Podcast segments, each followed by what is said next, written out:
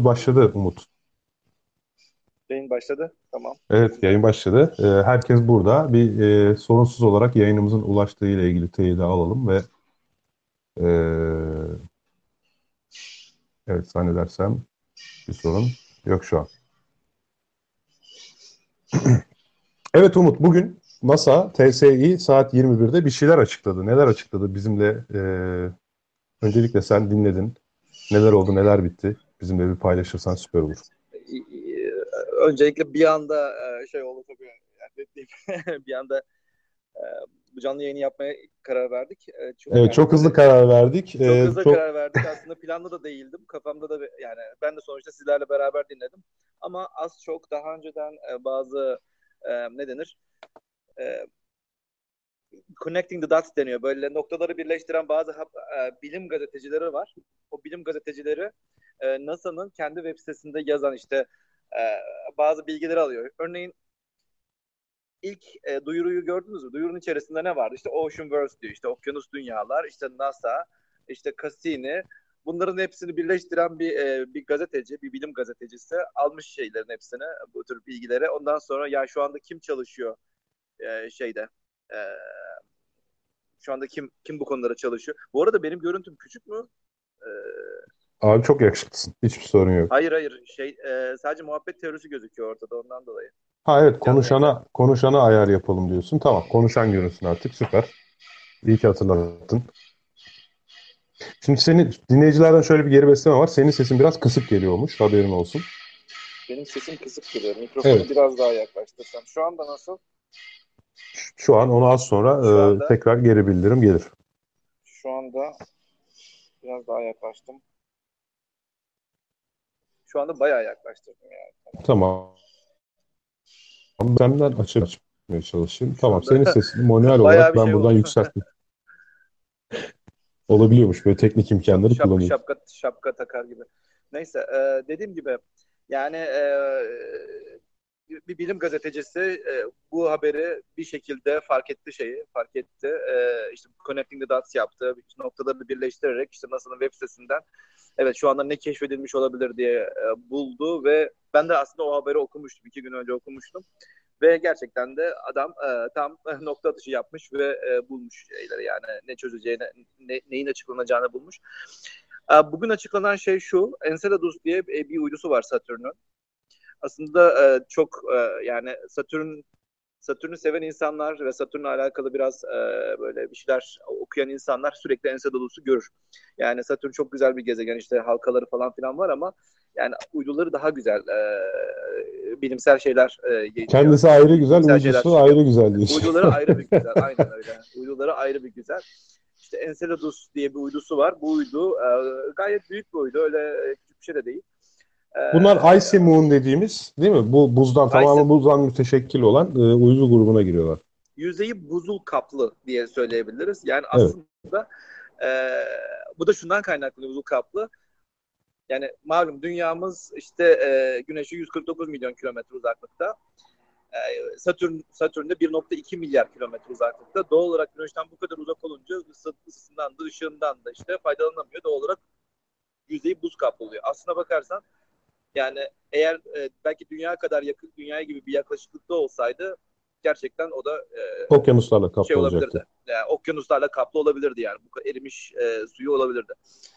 E, ama e, yüzü, yüzeyi buzla kaplı. Bunun altında çok yoğun oranda bir okyanus olduğu biliniyor. Tahmin ediyor değil artık. Önce öyle düşünüyorduk tabii de e, yıllar geçti. İşte e, yani Cassini uzay aracı ilk 2004 yılında e, Satürn'e vardı. 2005 yılında da hemen e, bu Enceladus'un su fışkırttığını buldu. Eğer videoları görürseniz, videolara falan da bakarsanız Enceladus'un güney kutbunda e, bayağı güzel bir şey var. E, yani bayağı bir fışkırmalar. Fışkiye var diyorsun. Fışkiye. Yani e, işte ga, Fışkiyeyi ga, kim kırdı? Geyser, geyser mi diyelim artık yani. E, ya, bazı terim, terimleri kullanırken yanlış da kullanmak istemiyorum. Yani geyser deniyor aslında. Hı-hı. Ama belki Türk Türkiye'de ya Türkçe'de ya da dünyadaki terimi farklı bir şey olabilir. Yani geyser diyelim ya da su fışkırtması diyelim. Bu fışkırmalar e, işte 2005 yılında bulunuyor. Ya 10-12 senedir yani neredeyse bilinen bir şey. Ve bilindiğinden dolayı da Cassini uzay aracı her e, buraya yaklaştığında yani her e, Enceladus'a yaklaştığında en yakın şekilde geçmesi planlanıyor. Ve e, işte geçen e, 2000 hatta tarihte şurada yazmıştı doğru 28 Ekim 2015 e, günü e, Cassini e, bu Enceladus uydusuna 48 kilometre yakından geçiyor. Yani e, keşke topum yanında getirseydim. Enceladus uydusu yuvarlak altında işte o fışkırmalar oluşuyor. Fışkırmalara 48 kilometre yakın yani yüzeyine 48 kilometre yakınından geçiyor ve e, o anda da işte bu e, hatta basın bülteninde de basın konferansında açıklanan işte bu iyon e, iyon ve nötr e, tayf şeker aracı ile vesaire birkaç tane daha böyle enstrümanlar var. Onlarla beraber e, tam o anda çalışıyor ve e, geçiş geçişi sırasında bütün bu araştırmalar, ölçümleri yapıyor. Burada e, şunu fark ediyorlar. E, hidrojen e, gazının çok yüksek olduğu bulunuyor. Şimdi hidrojen gazının çok yüksek olmasının e, sebebi normalde bir belli bir, bir gaz bekleniyor tabii ki ama çok daha fazla beklem çok daha fazla bulmalarının e, sebebi e, acaba aşağısında yani okyanus tabanında bir şeyler mi oluyor? Yani bir şeyler o gazı pompalıyor, yukarı falan mı pompalıyor? bir e, bir şey oluyor, bir düşünce Yani şöyle bir şey mi? Şimdi dünyadaki bu hidrotermal kuyular tektonik hareketler sonucunda e, açığa çıkar. E, acaba orada daha farklı bir süreç mi var diye mi bu şüphe? Yani e, onu bilmiyorum. Aha. Yani e, onlar da biliyorlar mı bilmiyorum. Çünkü şu anda sadece elimizde e, ölçüm var. Ölçüm yani hidrojen gazının yüksek oranda hidrojen gazı var. Yani hidrojen gazı ölçümü var. Bu ölçümün evet. ya sonuçta alttan fotoğraf çekilmedi. O çok güzel bir e, basın bülteni fotoğrafı çıktı ama işte e, yüzey buz, altında bayağı bir okyanus, onun altında hidrotermal bacalar vesaire. Çok güzel bir basın fotoğrafı ama o elbette ki o fotoğraf yani e, basın için yapılmış bir fotoğraf. Gerçek değil. Ya böyle olunca e, yani biz sadece o hidrojen gazının çok yüksek olmasından dolayı altında acaba hidrotermal e, bu e, lavalar şey hidrotermal e, işte kuyu bacalar var mı? Diye, Anladım. Yani e, olayın bir termal termal faaliyet sonucunda olup olmaması e, çünkü şey olarak önemli. Eğer bir yaşam başlangıcından e, bahsedeceksek e, onun için önemli. Hatta sen bitirince ben senden hemen önce Betül Kacar'la e, astrobiyolog e, çalışıyor seninle birlikte. Sen tanıyorsun zaten. Onunla e, biraz konuştum. Onun notlarını aktaracağım zaten. E, tamam. Bu hidrojeni tamam. açığa çıkaran sürecin işte bir lav ya da magma gibi ha, bir sıcaklık olmasının şu... ehemmiyeti yüksek aslında. Bayağı yüksek yani. Ha, onu söylediyse çok güzel. Yani ben de elbette ki ben bir jeolog da değilim, biyolog da değilim. Yani e, Betül ne diyorsa doğrudur diyelim. Ee, Tam Betül'ün yani, çalıştığı alan zaten Origins of Life'da. Keşke, aynen ke, keşke keşke o da katılmış olsaydı. Ya toplantısı vardı. O kadar kötü bir saatte denk geldi ki. 5 dakika sonra anlatıp ben çıkayım dedi. Sen artık benim ağzımdan anlatırsın dedi. O şekilde konuşabildik. Neyse bir dahaki sefer o zaman şey yapalım. Bir dahaki ee, sefer. Buradaki e, buradaki e, şimdi hidrotermal e, bu bacalar bulundu dedik, dedik. tamam e, güzel hoş. Bunun anlamı ne? Şöyle bir anlamı var. İşte dünyada özellikle hidrotermal bacalar işte çok yerde bulunuyor. İşte Avustralya'da bilmem, okyanusların tabanlarında çok bayağı bulunan bir şey yani. Öyle az buzda değilmiş. E, ve bunlar e, öyle bir e, yani bu şöyle düşünün dünyanın altında yoğun bir magma tabakası var. Magma tabakası dan dolayı sonuçta dünyanın altı böyle yani bir nevi sıvı böyle hareket ediyor diye düşünebilirsiniz. Sonuçta okyanuslardaki bu kırıklardan da içeri sular giriyor. Su girdikten sonra e, o sular o magmayla e, buluşunca artık o büyük bir sıcaklık oluşuyor. O sıcaklıkla beraber yukarı çıkıyor o su. Ve o su okyanusun tabanında yukarı çok yüksek e, yükseklere kadar e, su fışkırtabiliyorlar. Yani buhar fışkırtabiliyor diyelim. Düşünsenize yani ha ne kadar sıcaklıkta işte e, baktım şeyden önce yani 400-500 sıcak, derece sıcaklığa kadar geliyor suyun sıcaklığı. Ama e, tam fırla yukarı işte okyanus tabanıyla buluştuğu zaman işte 150 derece dereceye kadar çıkabiliyormuş. Ha diyeceksiniz işte o 100 derecede hani sıcak su e, kaynamıyor muydu falan. Tabii basınç basınç e, daha yüksek. Tabii buhar basıncı dolayı. burada evet. E, yani, yani buhar basıncı e, yüksek. Suyun sıcaklığı daha yüksek olabiliyor orada. Ve bu sıcaklık çok ilginç bir e, şeye dönüşüyor. Bu sıcaklıkla beraber e, sonuçta bir enerjiye dönüşüyor, bir enerji oluşuyor. Ve bunların çevresinde yaşayan bazı e, mikroorganizmalar e, bulunuyor. Bu mikroorganizmaların e, çok ilginç tarafı da sadece ve sadece bu e, hidrotermal bacaların dan oluşan enerjiyle yaşadıkları e, bulunuyor. Yani güneş enerjisine hiç ihtiyaç hissetmeden sadece buradaki enerjiyle yaşay ömür boyu yaşayabildikleri fark ediliyor. Yani doğal olarak şöyle bir şey. Sonuçta bu bu mikroorganizmaları yiyen de canlılar var. Bu canlılar da sonuçta daha da şey daha da böyle e, yani bir e, bir yaşam e, ne denir bir site oluşturuyor şey gibi böyle Ağoğlu sitesi oluşturuyor. Orada böyle bir kendi çapında bir e, komün bir hayat e, oluşturabiliyorlar yani. Ve kendi şeyleri yani e, bu şekilde e, diyor diye düşünüyor, düşünülüyor. Acaba ya bu hidrotermal e, bacaların çevresinde bu şekilde bir yaşam varsa dünyada acaba Enceladus'ta bulduğumuz bu hidrotermal e, bacaların çevresinde de bir yaşam oluşmuş olabilir mi olamaz mı? Bütün soru bu. Evet. Şimdi hidrotermal bacaların önemi... Ondan dolayı heyecan yapıldı. Ondan dolayı evet. böyle bir basın konferansı yapıldı. Ne oluyor kardeşim zırt pırt nasıl basın konferansı yapıyor parası mı bitti falan filan. Hiç gerek yok. Güzel bir keşif yapıldı. yani böyle böyle işte. Neyse sen e, yani, evet Betül'ün e, notlarını merak ediyorum ben de. Şimdi Betül de aslında senin söylediklerinden çok farklı bir şey söylemedi. E, fakat farklı olarak şu var. Şimdi önce ben şöyle bir giriş yapayım.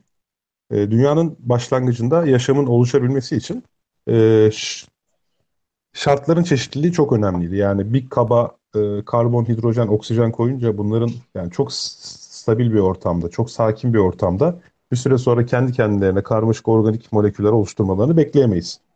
Ee, bunun için bize sürekli olarak orada dengesizlik yaratan koşullar lazım. İşte bunlar yıldırımlar düşüyor olabilir, sıcak soğuk sıcaklık değişiyor olabilir. İşte 2000'li yılların başında bu hidrotermallerin çevresindeki bakteriler ilk keşfedildiğinde şöyle bir heyecana kapıldı. Birincisi bu yaşamı destekleyebilen bir enerji var burada. İkincisi de sürekli olarak burada termodinamik bir çevrim var. Yani sıcak, soğuk, sıcak, soğuk, çok yüksek sıcaklık, sonra oksijeni, soğuk suyu. İşte Betül'ün en çok üzerinde durduğu yer bu soğuk su ve sıcak su çevrimiydi. Çünkü burada e, işte elimizde biliyorsun karbondan, hidrojenden, oksijenden, azottan bulunan bir çorba var. E, bu çorbayı ben sürekli ısıtıp soğutuyorum, ısıtıp soğutuyorum. Dolayısıyla burada sürekli yeni moleküller oluşup tekrar bozuluyor, yeni moleküller oluşuyor. Yani burada hem egzotermik hem endotermik reaksiyonlar sürekli arka arkaya gerçekleşiyor. Ne kadar çok reaksiyon çeşitliliği demek, o kadar çok bunların içinden işime yarayan bir şey çıkabilir demek. Bu anlamda e, yaşamın başlangıcı üzerine çalışanlardan bir kısmı e, ki onlar şu an çok mutluymuş Betül'ün aktardığına göre e, bir kısmı şeyden eminler yani gönülden bu kuramı destekliyorlar. Yaşamın hidrotermallerde başladı.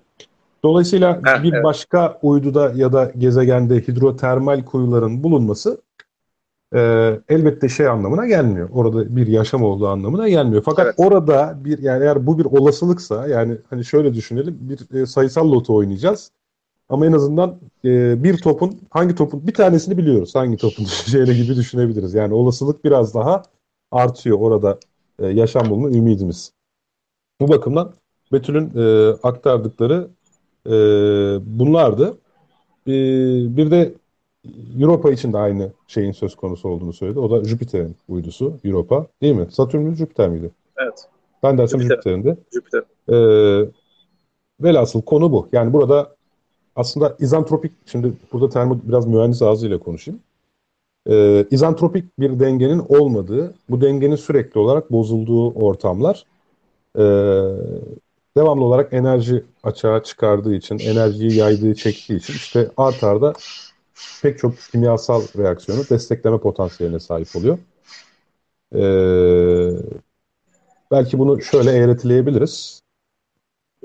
Ee, işte elimizde bir sürü renkli mozaikler var. Bunları ne kadar çok sıklıkla karıp havaya atarsak az sonra aşağıda anlamlı bir şekil oluşma olasılığı o kadar artar. Onları olduğu yere bırakırsak kendi kendine bir şekil oluşmasını bekleyemeyiz bu anlamda düşünürsek işte oralarda bir hidrotermal faaliyet olması, kuyular olması o sürekli mozaikleri, renkli taşları havaya atıp tekrar yere bıraktığımız anlamına gelebilir. Evet. Yani o yüzden heyecanlı, evet heyecanlı bir keşif. Ya heyecanlı işte e, örneğin bunu da yeni öğrendim. Yani neredeyse %98'i suymuş yani çıkan. Yani bildiğimiz e, su.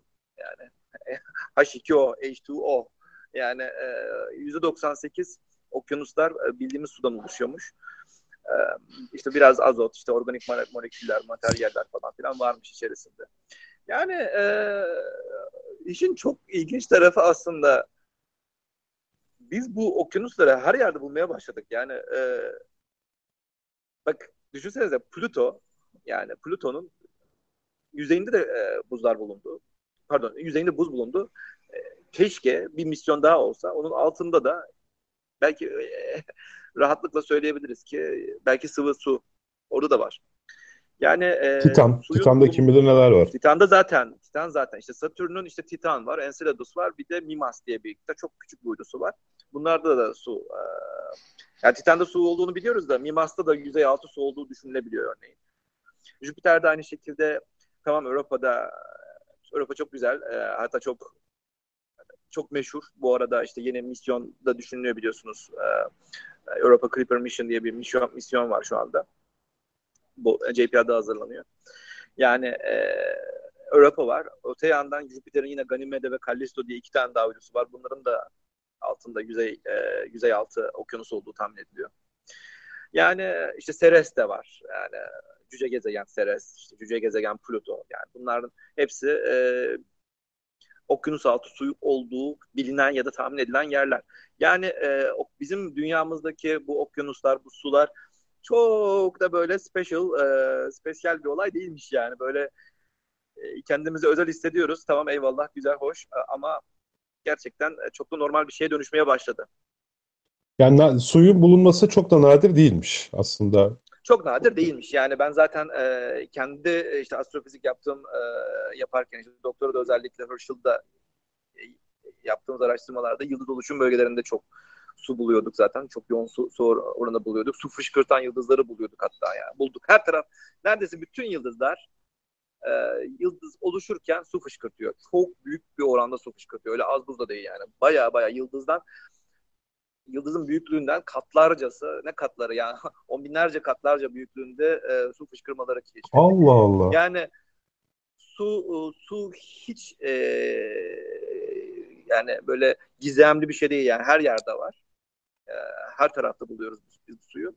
Sadece işte artık yaşamla ilişkilendirmemiz e, meselesi var. Onu bekliyoruz. Onu bulmaya çalışıyoruz. Evet. Belki şeyden yani, bahsetmek lazım. Hani su yaşam için neden bu kadar önemli? Bir tekrar vurgulamak lazım. Su işte hem bol bulunan hem de çok başarılı bir çözücü.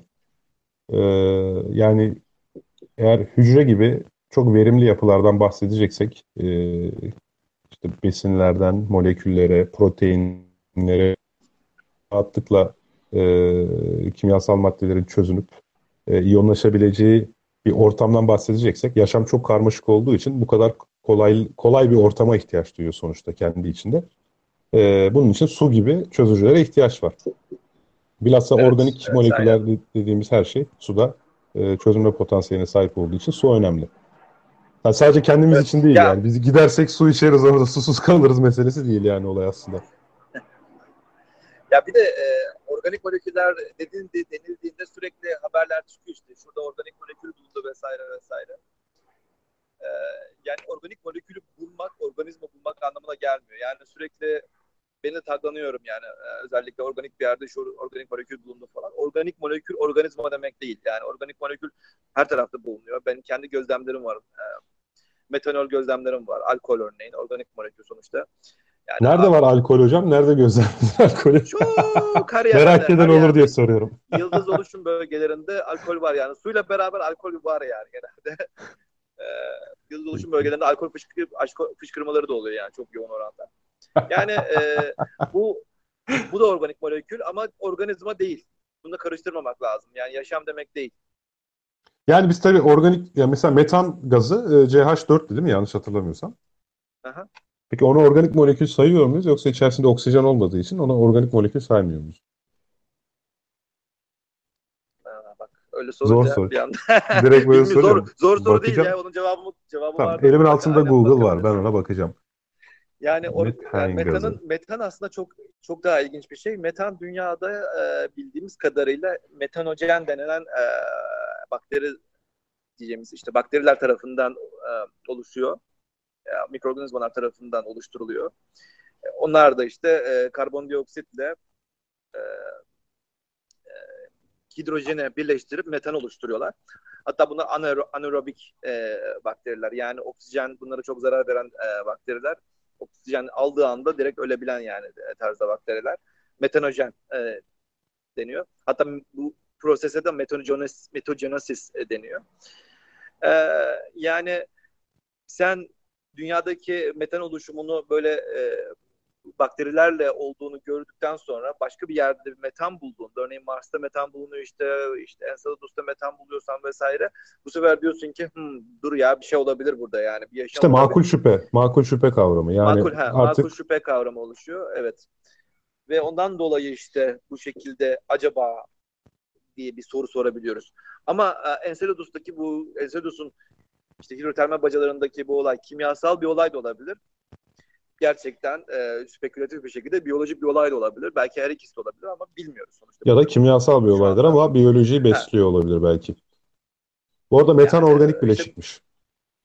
Metan organik değil mi? Evet Doğru. yani e, Wikipedia'da organik bileşiğe e, basitçe yani en kaba haliyle karbon içeren kimyasal bileşiklere denir diyor. Yani baya baya karbon içeren tüm kimyasal bileşikleri e, organik materyal sayıyor. Yani or- organic compound olarak adlandırıyor. Hatta burada da metanı örnek vermiş. Methane, it is one of the simplest organic compounds diye en basit organik bileşenlerden birisi demiş metan içinde.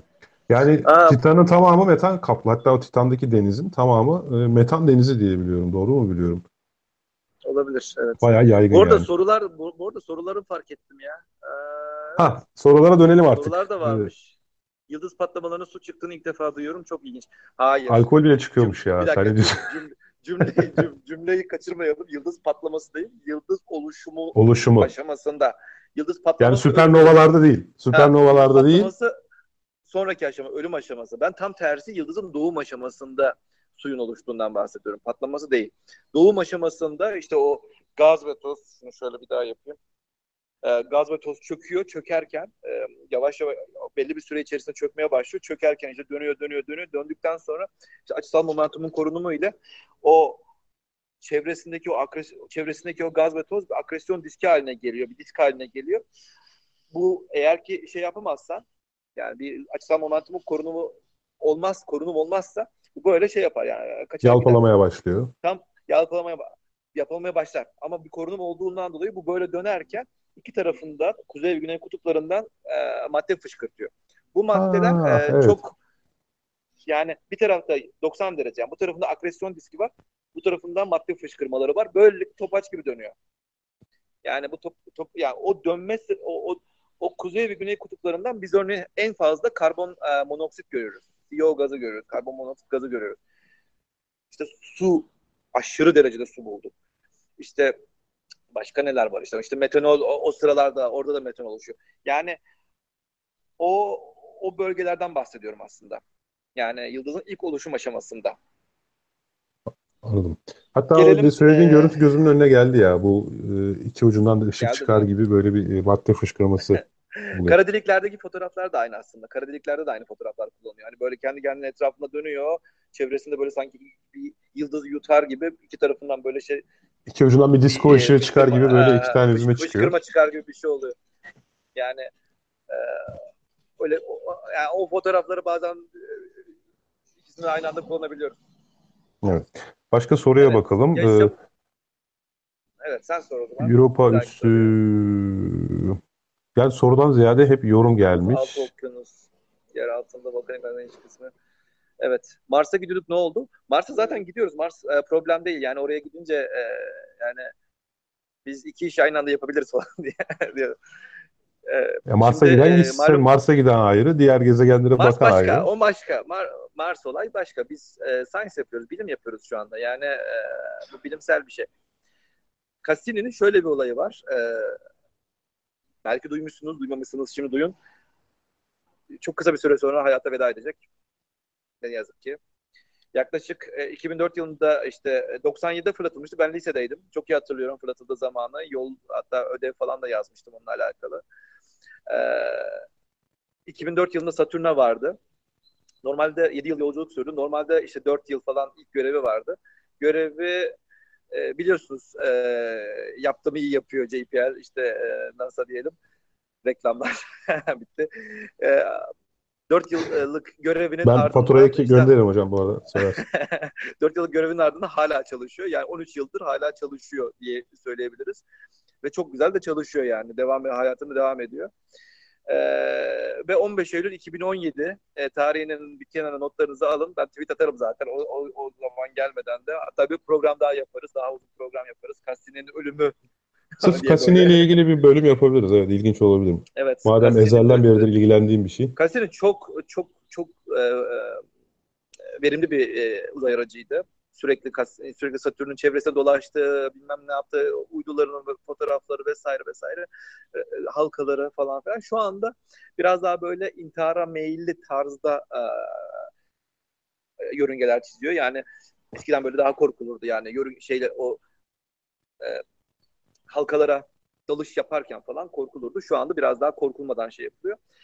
Ve e, ölümü de şöyle olacak. E, Satürn'e direkt e, yardırarak direkt kamikaze diyorsun. Ve, direkt kamikaze ile Satürn'e çarptırıp öldürülecek. Yani görev kapatılacak ee, mı? Yani bu manuel olarak yapılacak değil mi sizin tarafınızda? Yanacak, yana, yanacak. Onu bilmiyorum. Ee, bilinebilir belki cevap vardı da bilmiyorum şu anda. Yok yok hani görevi sona erdiği için e, NASA tarafından mı kapatılacak yoksa doğal yörüngesi sonucunda Satürn'e dalış mı yapacak?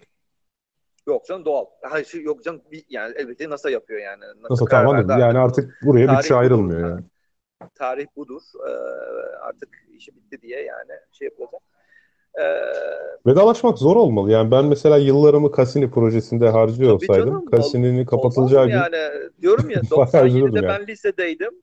97 oradan da 97'de fırlatıldı. 97'den önce e, en az bir ne bileyim belki bir 7-8-10 yıl falan da yapılışından bahsetsek e, bayağı e, uzun süredir burada çalışan insanlar var. Sadece Cassini ile e, ömrünü burada e, geçiren insanlar çok var. Ha bu niye e, niye niye Satürn'e e, çarptırılacak diye bir soru gelebilir. E, bunun en büyük sebebi de e, malum bilim insanları e, hem dünyayı hem başka gezegenleri korumayı çok seven insanlar.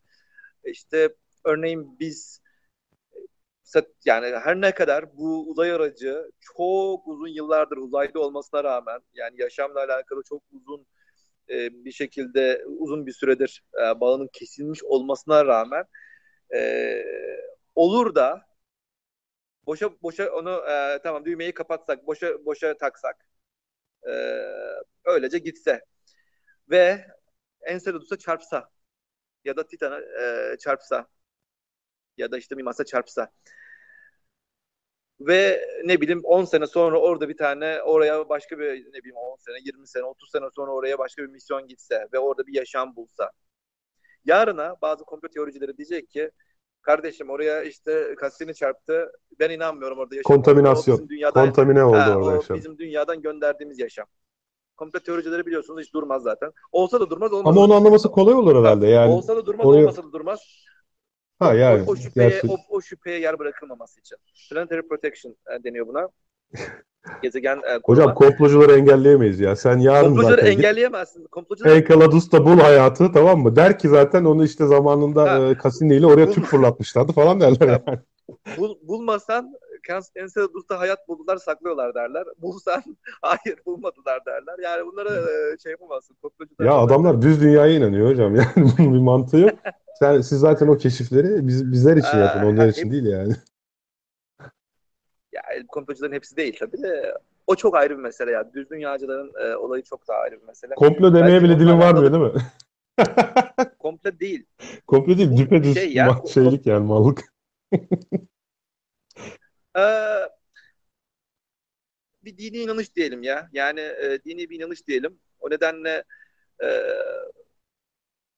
çok e, ya o konulara girilir, girilir, mi girilmez mi bilmiyorum. Yani sonuçta e, İncil'de yazan bir şeye tak, takılıyorlar. İncil'de direkt İncil'de yazan e, bazı cümleleri direkt aldıklarından dolayı işte dünya düzdür. İşte e, evren işte 6000 yıl önce milattan önce 4004 yılı işte Eylül Eylül Ekim ayında mı ne yaratıldı diye bir e, şey yazıyor e, diye çıkartmışlar İncil'de.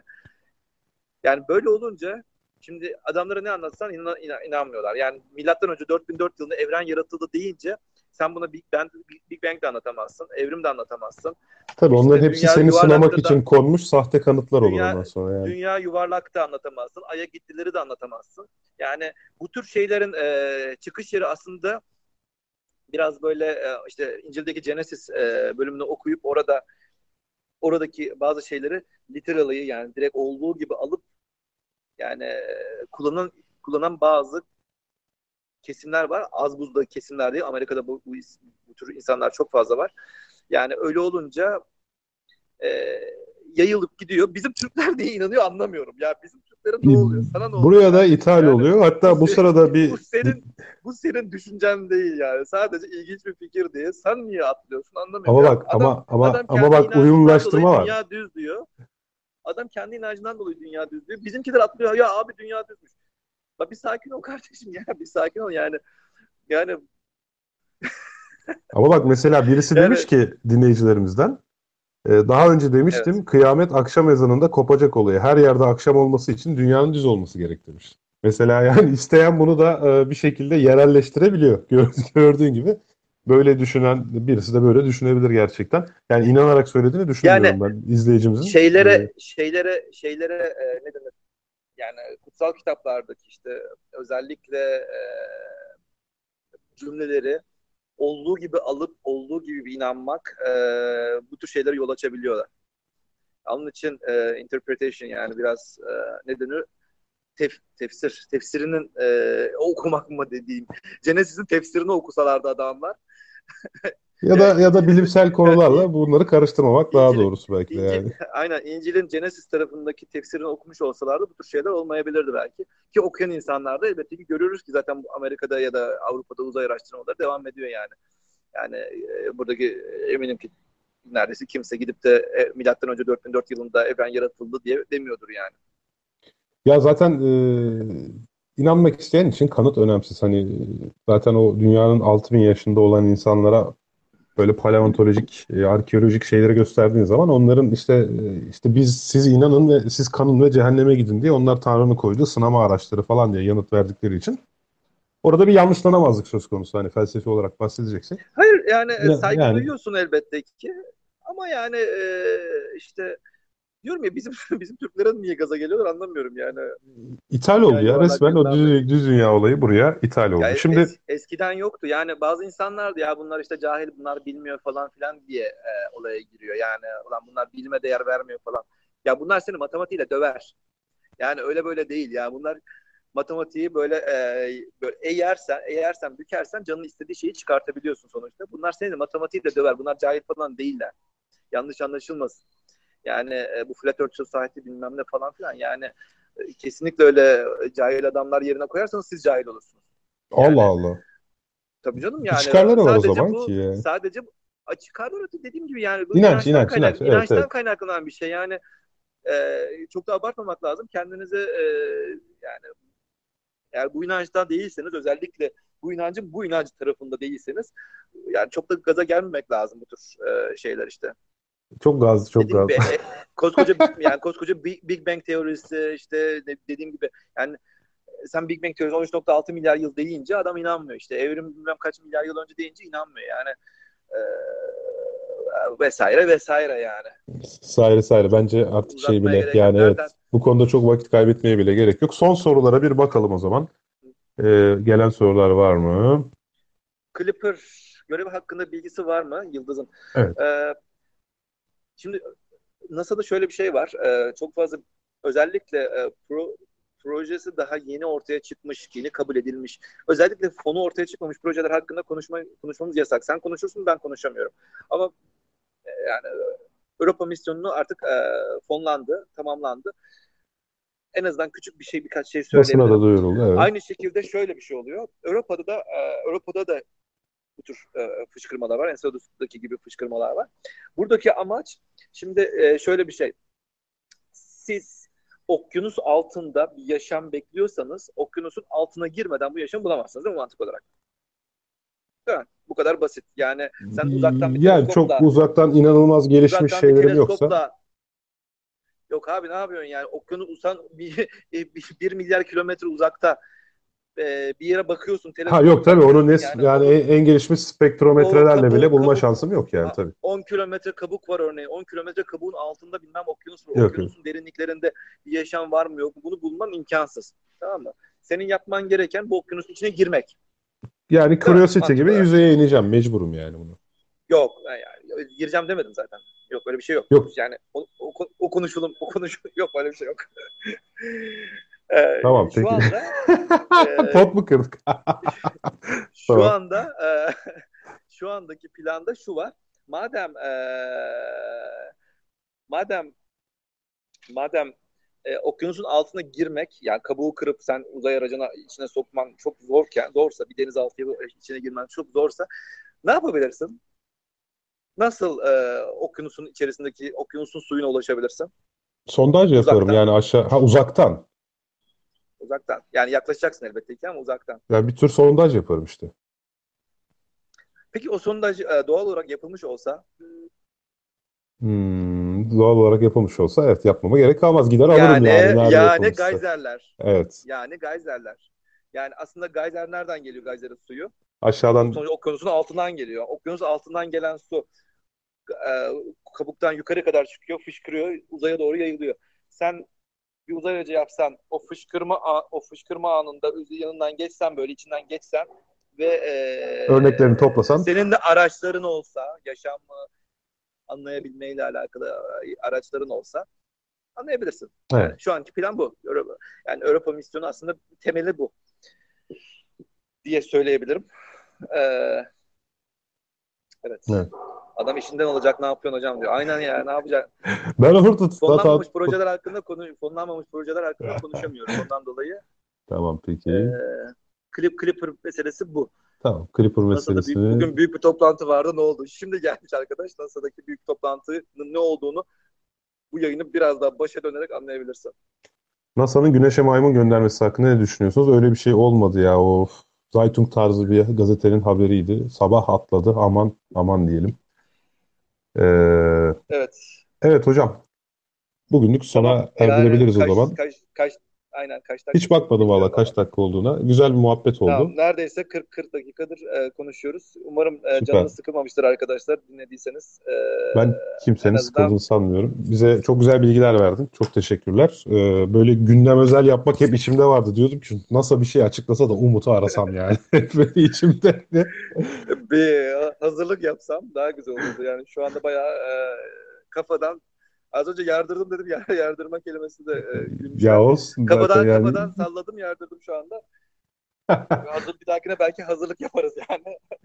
Tamam. Bir de aslında sen o zaman böyle bir şey olursa de ki bir saat içinde kesin Tevfik beni arar. Ona göre yani.